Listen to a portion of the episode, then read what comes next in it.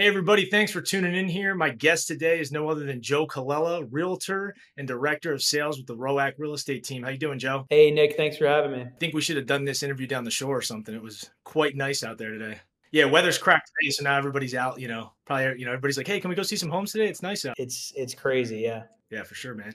Well, listen, thanks for joining us, Joe. Uh, we've known each other. We're trying to count it, right? It's definitely been a handful of years, maybe six years, something like that. So, uh, why don't you fill everybody in for people who maybe don't know you? Tell me your story. Like, how'd you get into real estate? How'd you get to where you are today? Kind of ups, the downs, everything. Fill them in. Yeah, so good question. I, I sometimes forget. You know what I mean? Like, I've been doing it for the last six years. Probably all started back 2017. I was in college. I took an internship in real estate. I worked for a real estate developer in Hoboken. He had about 400 units. At the time, I was going to school for accounting. You know, I was like hard set, like I'm going to be an accounting partner. This is the career. I'm going to work the ladder. I ended up landing an internship at a top four firm. It was pretty much like similar to a Goldman Sachs for accounting. And I was like, my life's set. I don't have to do anything. I worked as hard as I could in the short term and I'm going to be good. I took an internship, which I didn't want to take, but I liked my professor and he was the CFO of this company. And I was like, you know what? I want to learn a little bit in real estate. If I'm making money in accounting, I'm going to invest in real estate, right? So I had an eye opening experience. I worked for them. Um, I learned the ins and outs of the industry on the commercial and residential flip leasing and all that kind of stuff. And I was just like, wow, this is really interesting stuff. And the one thing that I kept noticing is I also had worked a tax internship all day. I was looking at tax returns. And all I kept seeing was a common theme was the people with all the money owned a business, invest in real estate, or worked in real estate in some sort, or owned a business. So I was just like, well, you know, I see a couple high net worth people, maybe they were accountants or attorneys and stuff like that that did well but the people really, really crushing it were in a sales role or owning a business. That's when I kind of just started the discovery thing. I was like, let me go dip my toes and see what it was. Being an accounting major, that summer before I was starting my job, I actually was studying for the CPA exam. So what happened was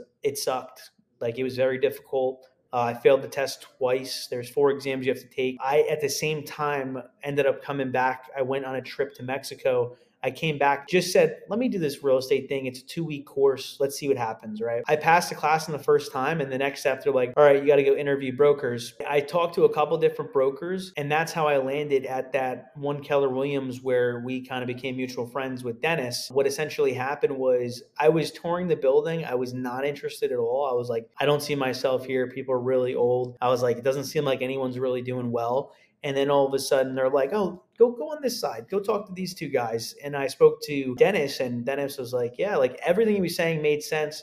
We actually had a common you know we both were very into gary vee at the time so we had a lot of things in common. And at the time like i was like look i got the summer to finish up. I'm studying for the cpa but can i just shadow you and like be a part of what you're looking to do and he's like, sure, man, like whatever you need. So I kind of just latched on and I was there for two months. I wasn't like, we weren't getting paid or anything. I was just kind of like willing to learn and kind of like helping out. I would hang a lockbox or hang a sign and do that, do an open house here and there. There was no systems, nothing. I quickly realized like the first time I think he showed me was like a, a 12K check. And I was like, you get to keep all that? And he's like, yeah, this is like what I get to my end. And I'm like, no, I was like, no way. And I knew what I was making because I already had my job offer in accounting. Every week I'd see him closing a check, closing a check. And I'm like, this doesn't make sense, man. Like you were a cop before this. Like it doesn't make sense. Like, how are you doing this? Like, and he's like, dude, you could do this. Trust me. Like it's not a difficult business. Like, you know, I'll help you out. It was just eating me alive watching check after check come in and just like it wasn't that difficult of work. And I looked at how hard I worked the past four years to get this job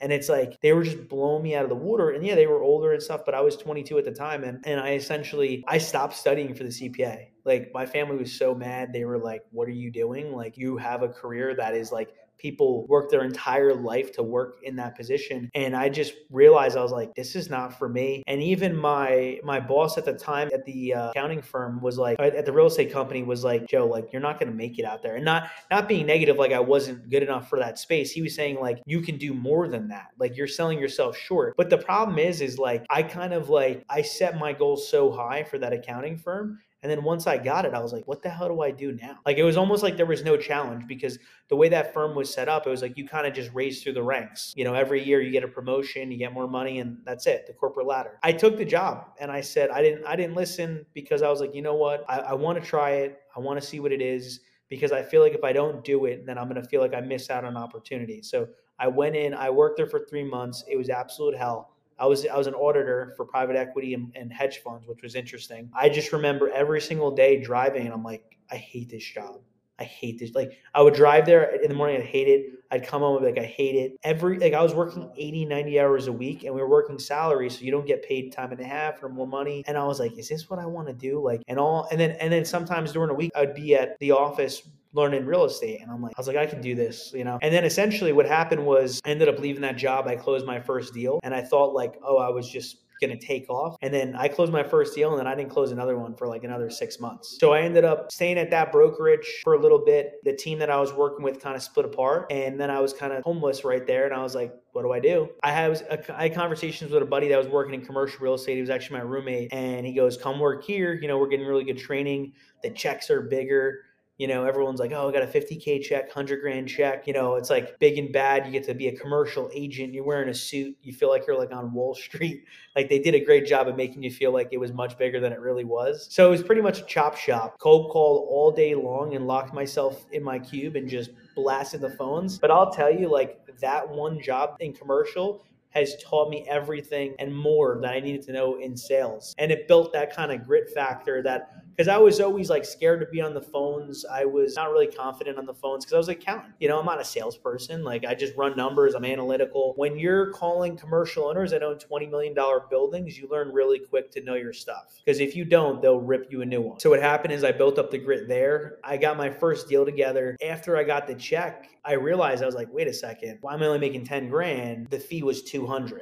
And then I realized like I didn't really look into the split structure and how it was set up and it just made no sense. So I just left. And then I was stuck in another position where it's like, you know, my family's coming at me. They're like, what are you doing? You left a great job in corporate. Now you left another job. What like what what is going on with you? And it, I went on for two three months just switching jobs, and to the point where like everybody that interviewed me was like, I don't want to hire you. You seem like a great person, but you just job hop. And I was like, you know what? Like you you're saying it's job hopping. I'm saying it. I know an opportunity when I see it, and unfortunately, a lot of these were fake opportunities. I usually know within the first 90 days because I work so hard in those jobs like if somebody says I work 50 hours, I'll work 90 because I'm like, the quicker I learn, if this makes sense, the quicker I'll stay. So I just didn't see the opportunity anymore. And I was like, at that point, I was like, who cares? Because I left the corporate job. If I want to go back to corporate, I'll go back. Then uh, I went to work for mom and pop brokerage for two years. Um, it was more investment focused because I was starting to go to a lot of these networking events, and everyone was like, use other people's money. You can invest into real estate, all this stuff. I learned a lot, didn't sell anything. So I went a good two years with making no money. I built up probably like 40, 50 grand worth of credit card bills. And I didn't even know at the time that you could utilize 0% or any of that stuff. So I was just being stupid. But I was just like, you know what? I'm not looking back. I don't care. I'm just going to keep moving forward. I'll figure it out. I can always make more money. I can pay that and I don't care. Then I ended up making a transition um, at that brokerage. I ended up closing like three deals in those two years and it was just bad. You know, like I was just like, I'm not getting guidance, I'm not getting support.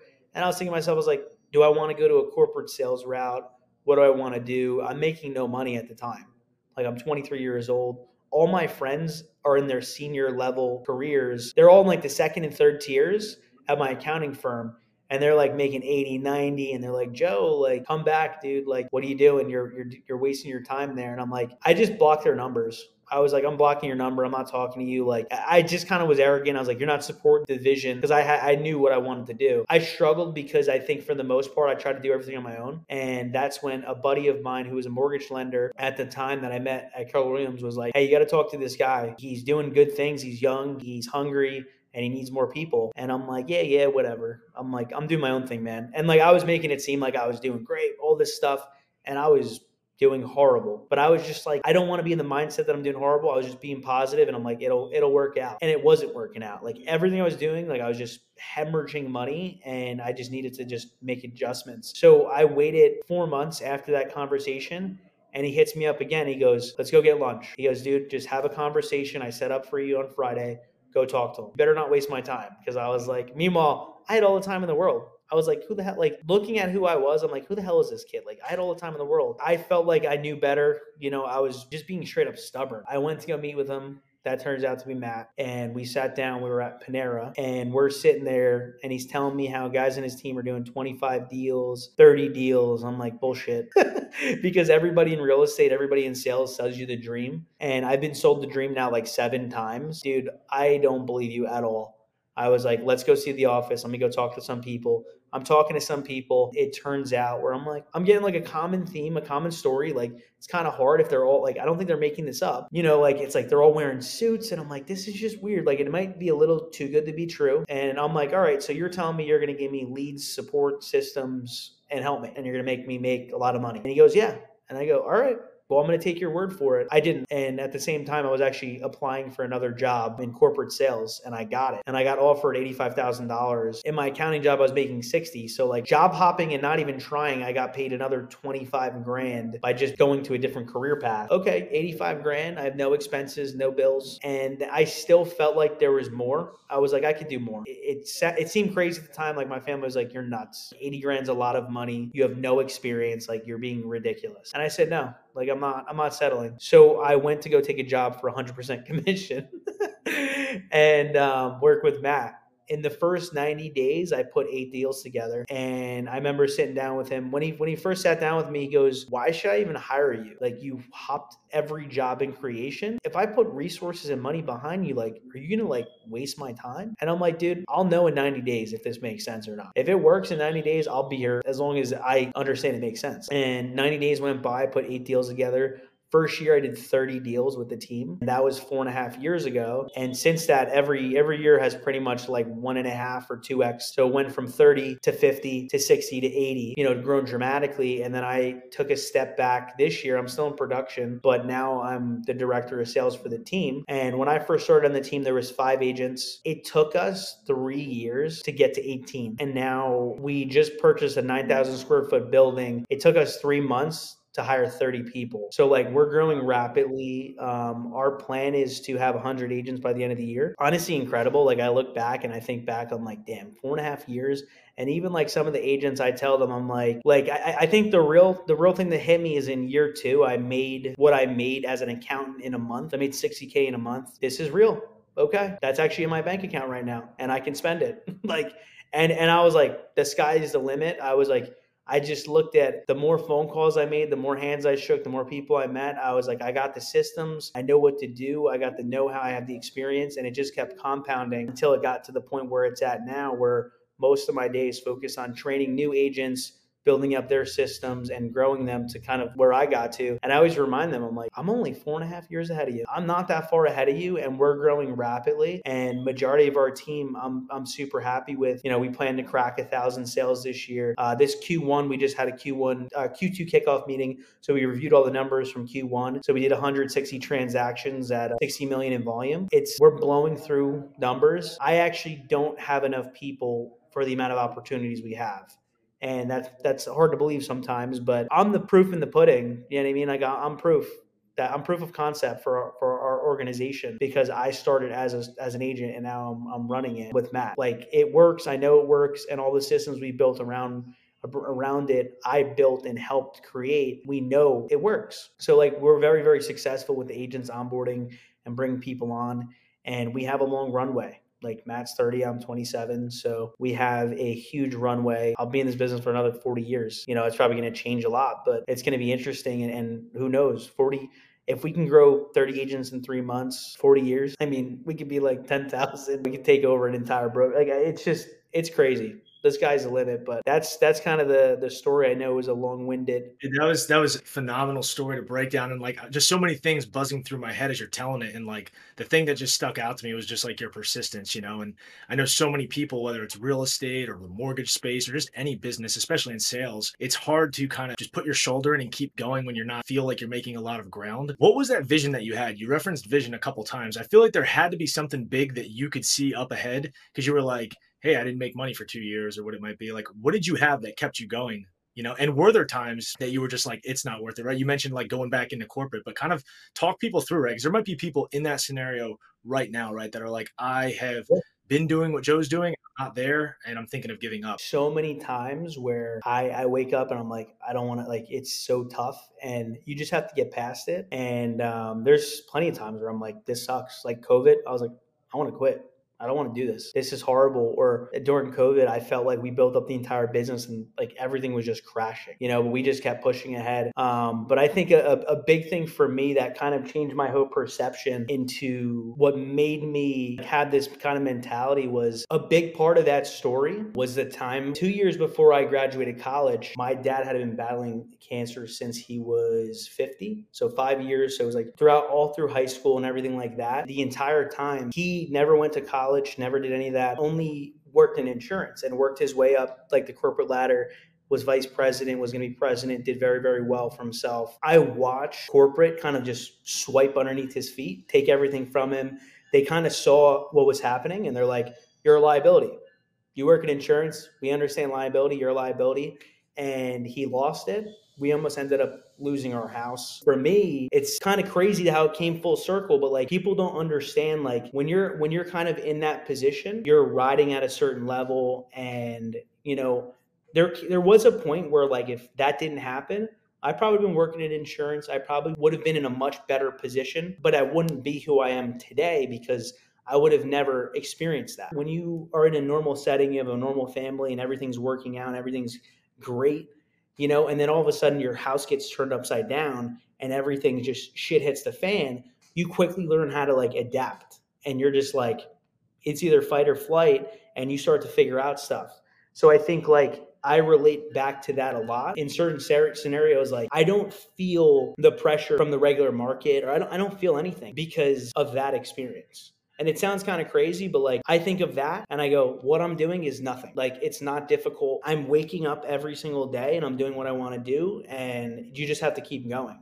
And I think the biggest thing is with that is like I was always thinking it was like my mindset when I was in accounting was like that could happen to me. So if I don't do what I want to do, like you know what I mean, I, I watch it happen in front of me.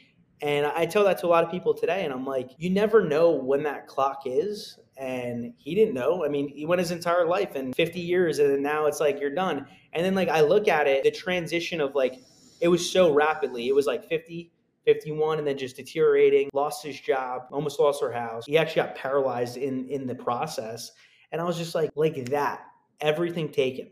You know what I mean? Like somebody that was at a such high level and it just said to me i'm just like you know what like there's way more out there i think like that whole thing happened to propel me kind of in in the direction that i'm in and i look at things just so differently like much more big picture long term and just sticking to it and just staying to it long term and I just know like if where I'm at right now, if it doesn't work, I don't care. I just readjust and just keep going. You know what I mean? Like I'm not worried about like it, it not working because I think like for the longest time, like the reason why I went that accounting path and it was security. Like I was like, my hope, think about it. Your whole world's turned upside down. You're thinking about security. I need to support the family. I need to make money. I need to help out people.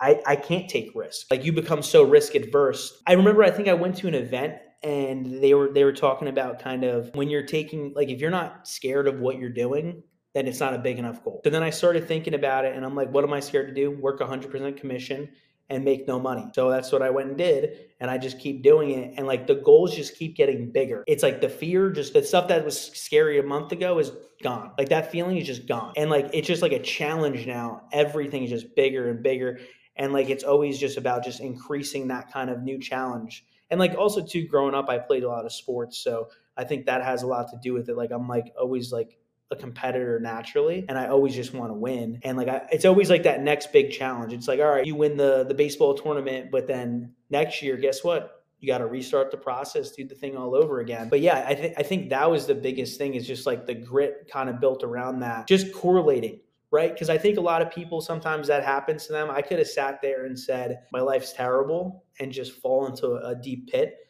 But I kind of use that as motivation to be like, let's make a difference. Let's dig deeper. Let's figure this out. And honestly, for a lot of people, like when they hear that or they kind of see my story, they look at me too and they can relate to it because they're like, I'm not this spectacular person. Like I was always average. Like I'm five six. I'm like average weight. I'm like pretty average. I'm not a super salesman. I'm not a super analytical person. Like I know those things. I'm good at those things, but it's because I've worked hard at those things. Not necessarily I'm like naturally gifted.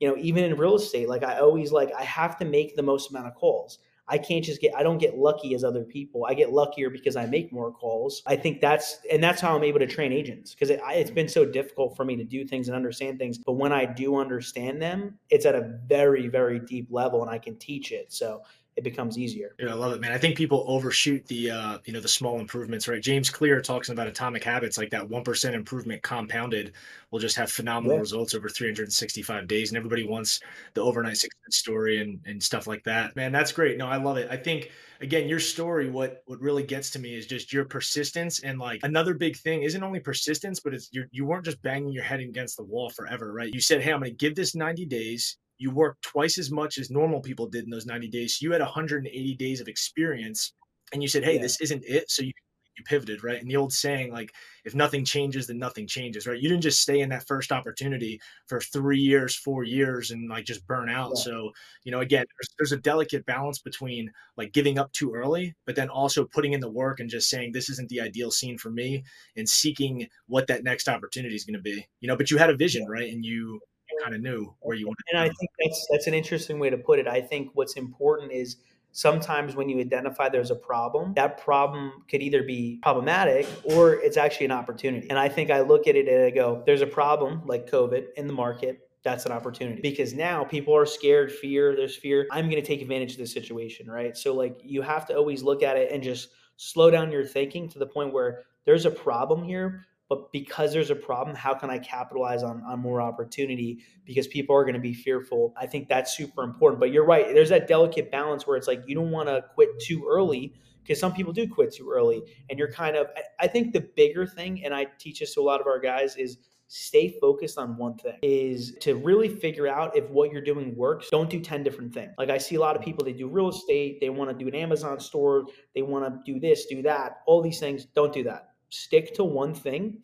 Once you've built that kind of base, then you start to branch out. Some of the greatest individuals, they only did one thing, right? And then they branch out from there.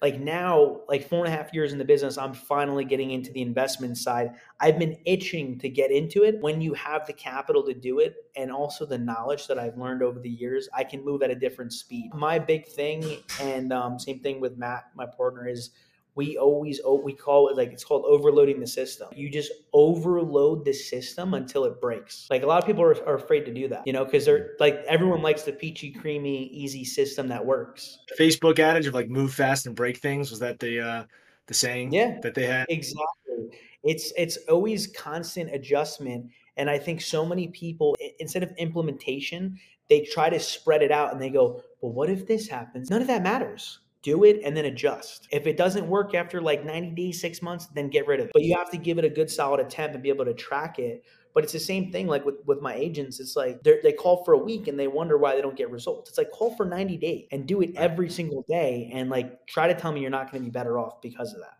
Yeah, man, just that compounded, right? And one thing I'll go back to your story before. I just love how you put, you know, you were you were putting twice the work in that someone is. So call for 90 days, but under the Joe plan, calling for 90 days, you're probably telling them to twice as many hours as somebody else would would think about it right? And it's just putting in that time and putting in the reps essentially whether it's real estate or gym or anything. Yeah i learned that from when i worked in commercial. It was a numbers game. Like my my sales manager at the time was like joe if you're going to be here why are you stopping at 100 calls? And i'm like you know what? You're right. I can call 500 people. And he's like yeah you're going to get that much closer to it and I got better on the phones and I just kept going and going and I just put the headset on and just started banging away. We used to track the calls every single day and I used to be like one of the top. I would come in an hour earlier just to make another like 100 calls in that hour. And um, in commercial, you deal with a lot of owners like doctors or high net worth individuals. And my connection rate was way higher because I'd call that doctor 7:30 in the morning. Hey doc, got this property over in Union County for you. It's a great opportunity. They're drinking their coffee, thinking about their day.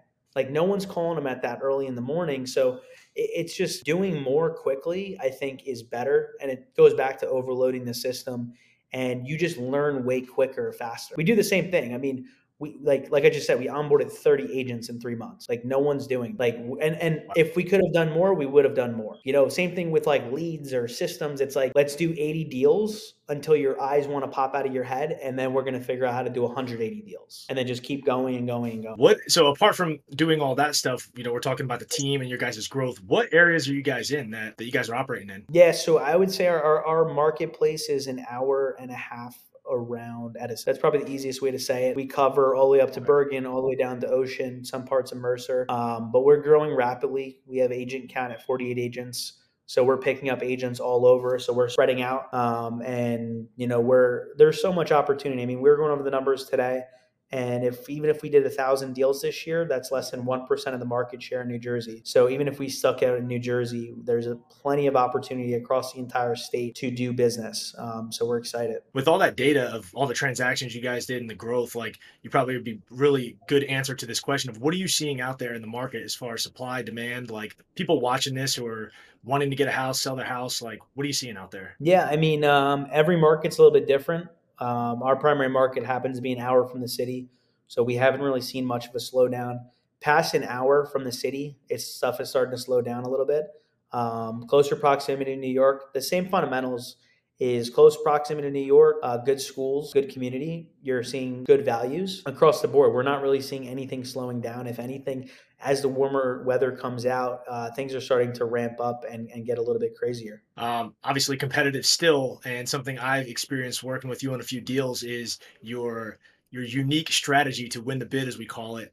Kind of give mm-hmm. people some tips, things that they should think about, and if you know they're working with a realtor right now, just things to keep in mind of how to win the bid in this competitive environment. Yeah, so I, I think the two biggest things we lean on is one is our relationships in the marketplace I never stopped building relationships with other agents, and our agents don't stop doing that. Um, we always say buyers and sellers come and go, agents are here forever. You know, this deal might not work out with me and you today, but we're going to get a deal together in the future because we're here to stay.